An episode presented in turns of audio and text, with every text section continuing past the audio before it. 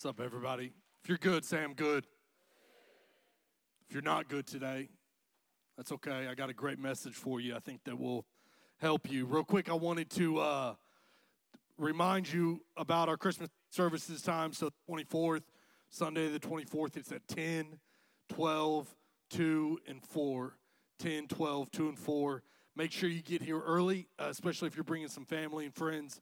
Make sure you get a good seat. Typically, we're in overflow during those uh, uh, services. So, and the other thing is too, I'm, I'm uh, having a lifelong dream come true this uh, this Christmas. Is we have a Christmas choir playing for us, but it's not too late to sign up for that. If you like to sing, uh, then sign up. So you can text choir to seven seven four five three. And I was reminded this weekend I needed to tell you that it's not every single service that you'd be singing. So you're not here for four services. You're just here for two they're splitting it up. So you choose 10, 10 or 12 or uh, 2 and 4. So we're not going to make you sing all four services. So if that's something you want to do, uh, that'd be great to have you here. Really, really going to enhance our experience for sure.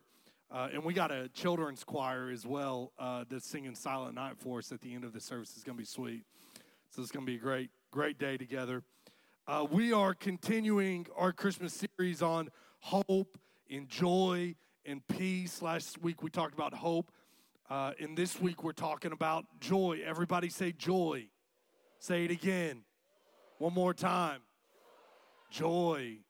Words that you see all over the place this time of year hope, joy, and peace. And you know, Galatians 5:22 says that the fruit of God's Holy Spirit is love and joy and peace and patience and kindness and goodness and gentleness and faithfulness and self control. And so we know that when we live a life where we invite God's Holy Spirit to dwell inside of us and be around us, then a natural product of that lifestyle is that we are full of joy.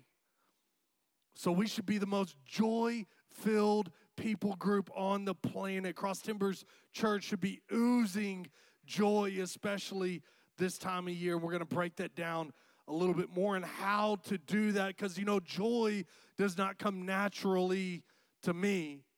There's a lot of ways someone might describe me, but a real joyful person is probably not the way that someone would describe Josiah. I just, I, it's not a natural bent for me. Uh, I'm not, I'm not um, real optimistic all the time my story isn't really full of joy. You know, I've, I've told you, told many of you um, before, I'm, I've always battled depression. And in that depression, alcoholism. And so there's been really, really dark years and seasons of my life where I felt so depressed. I felt like I needed to numb out my emotions. I just wasn't experiencing any joy in life. And so for me to get up here and talk about joy, it's kind of ironic, but I just want to humbly come before you and just share a couple thoughts that, that, that I've learned about it. And it's kind of therapeutic for me to process out what God has taught me in this area, and maybe it'll be helpful for you as well. But here's, here's the first thing that I want you to know that I have learned about joy. And it's this you can write this down if you want. Joy is not discovered, joy is developed. Joy is not something you discover, it's something you develop with discipline and with time. This is, I don't think joy is something you can find. I think it's only something you can foster. That's why whenever we're feeling joyless, then we might try to find it in a new marriage or a new car or a new house or a new outfit or a new job. And it will never work because you don't discover joy, you develop joy. Now, the good news is this that means that anybody can learn how to have joy. You know, those just annoyingly happy people, the obnoxiously optimistic individuals. You don't have to be one of those, but you can find joy in all circumstances, no matter the pain or the trauma or the challenge or the grief or the trials that you are experiencing. There's joy to be had. That's why James, the brother of Jesus, says in James 1, verse 2, he says, I count it as a pure joy when I face trials of many kind. How can someone find joy during a trial? Because it's something that you develop, not discover. So, the second thing that I've learned about joy is that God really wants you to be joyful. He wants that for you. He wants you to wake up with a genuine excitement and contentment and enjoyment for life, not just during the holiday seasons, but forever, for eternity. Uh, in fact, um, John 15 11 says that Jesus desires that your joy may be made complete, that you be overflowing with joy. It's filled up to the brim. He actually says he wants you to have the same joy that he has. How about that? That's some Jesus joy. That's not discounted joy. That's like some Jesus joy right there. Sign me up for that. Somewhere along the way, we started believing that being a Christian is synonymous with being miserable. You know, that's why you might go into one of these old churches and it's all buttoned up and no one's smiling. Everyone looks like they're sad or at a funeral because they think they might offend God with their joy. And I'm telling you, I hear it all the time.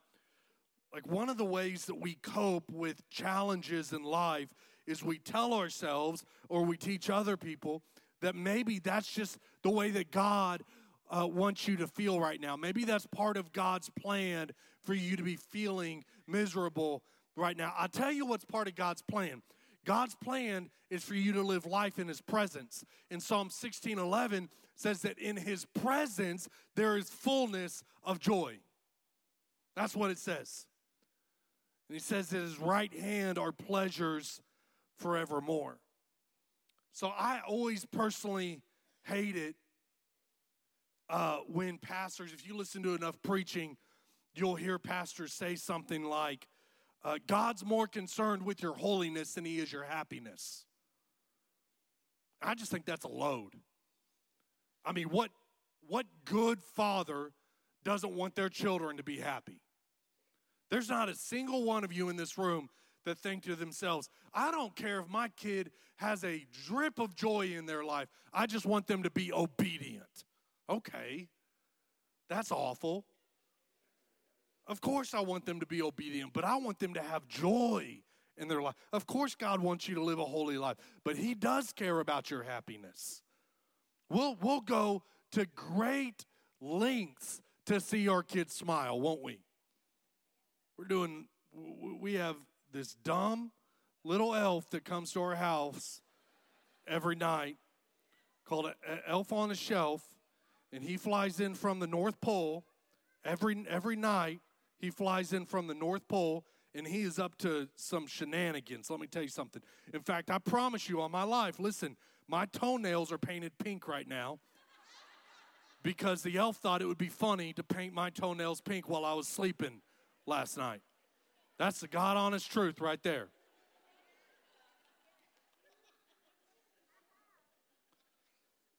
Isn't that so silly? Last year, uh, our elf decided that he was going to hang out on our chandelier. And he was hanging on to a light bulb up there. And mommy forgot that he was up there. So, about halfway through the day, she flipped the light on, and Buddy Peppermint caught on fire. the house was full of smoke. So, Buddy Peppermint's hanging on for dear life, got a big black hole in his head we had to call the uh, elf medical doctors, the EMDs, and they had to do a craniotomy on him so that his brain wouldn't swell. And we sent him, he went back to the North Pole and he came back good as new this year.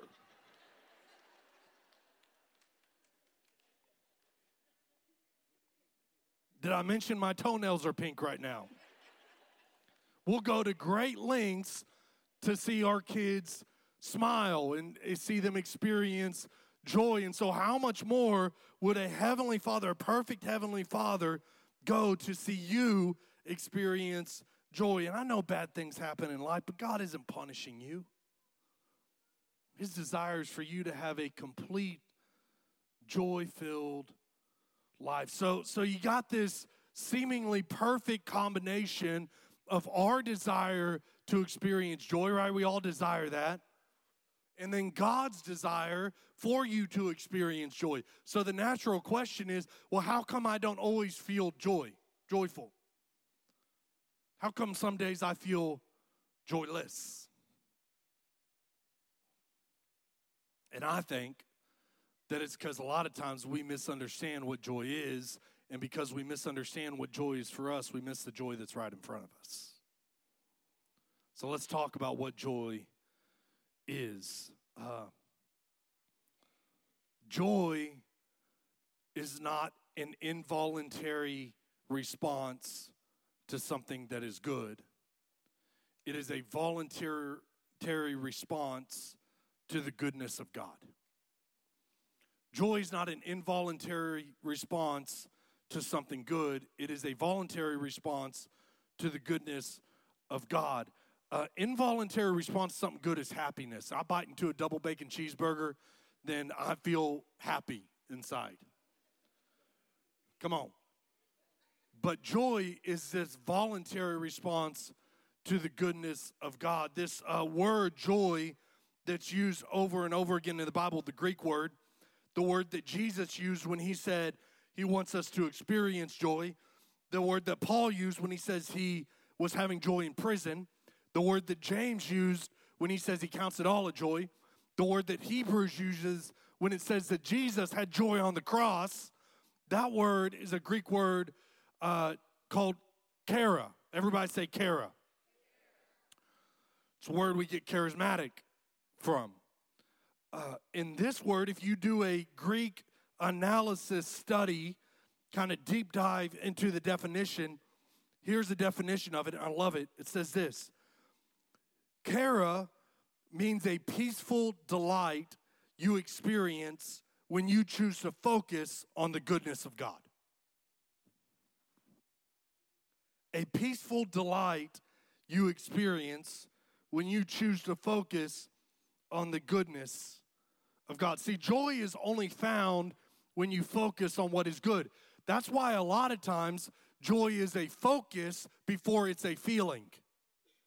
Joy is a focus before it's a feeling. A lot of times we walk around and say, What's wrong with me? I'm not feeling a lot of joy in life. There's nothing wrong with your feelings, but there might be something wrong with your focus.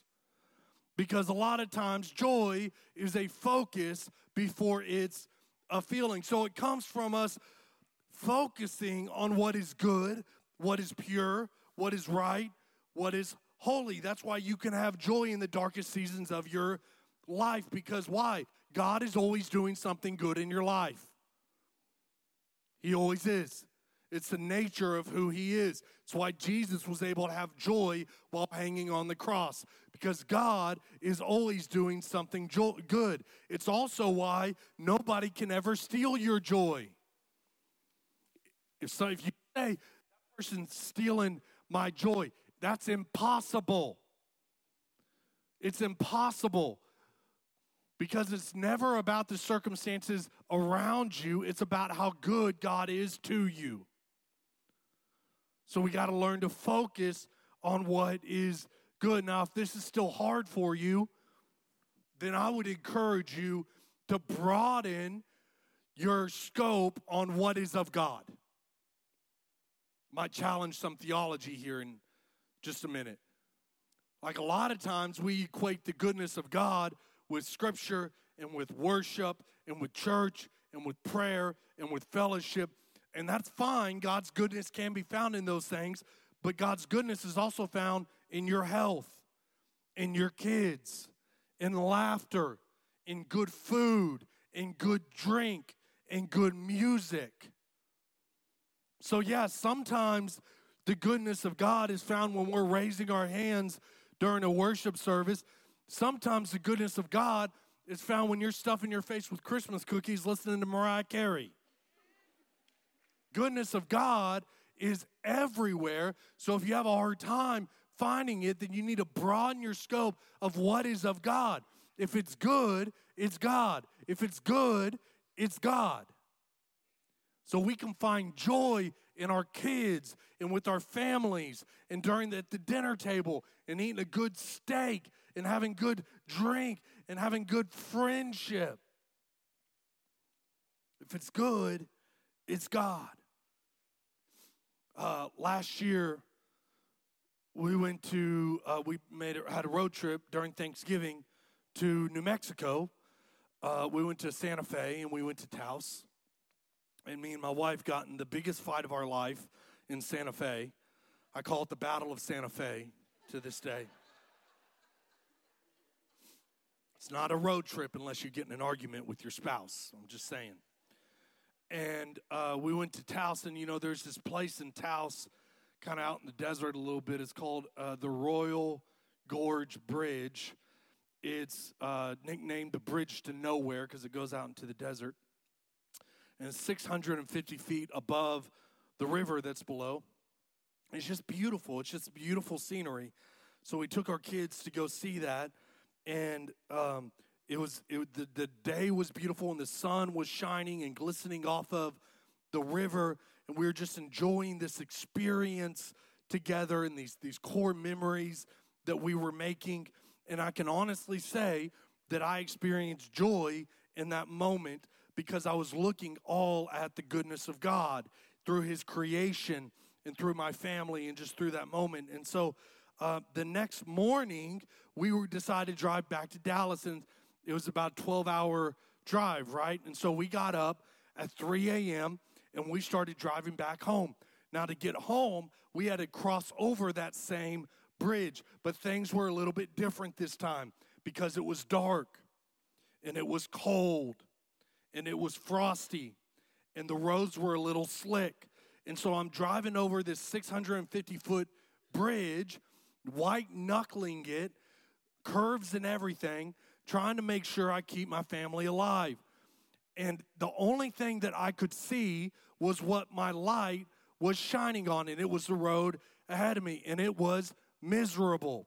Same place, same bridge, same scenery, but a completely different emotion because of where my light was shining. Now, listen, the only difference between joy and misery is where you choose to shine your light.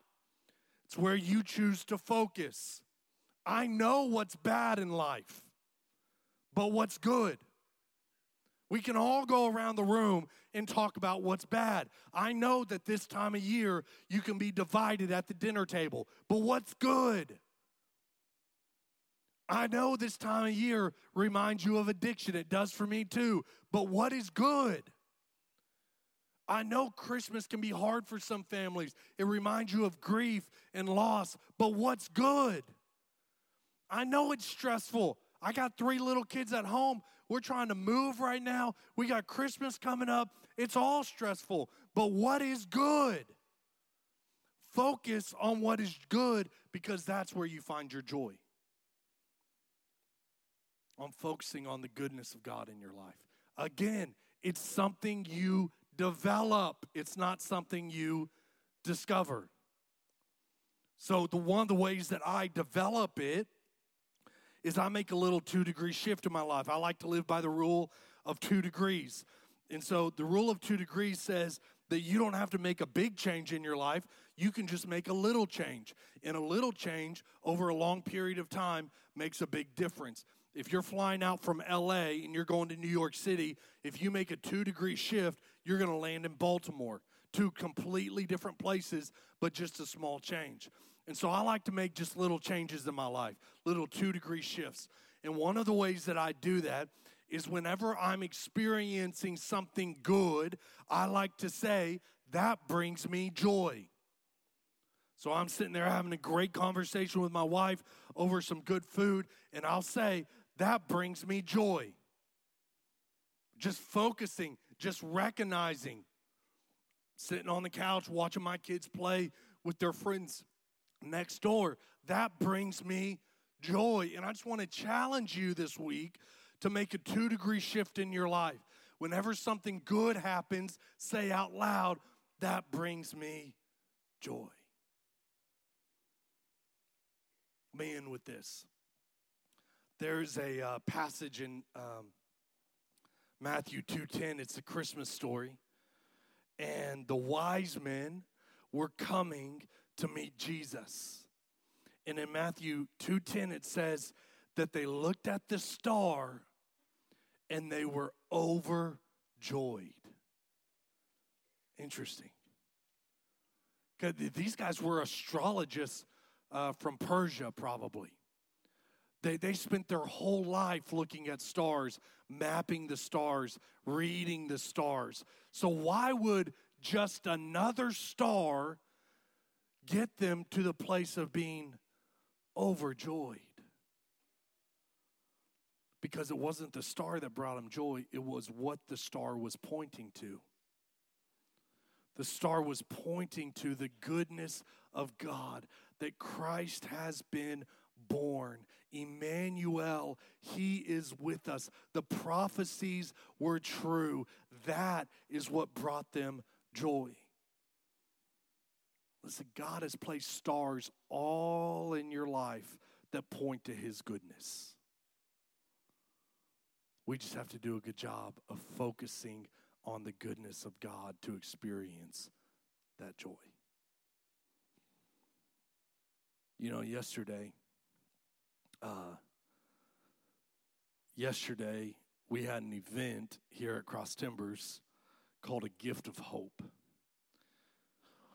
And the gift of hope is where, because of your generosity and the way that you give,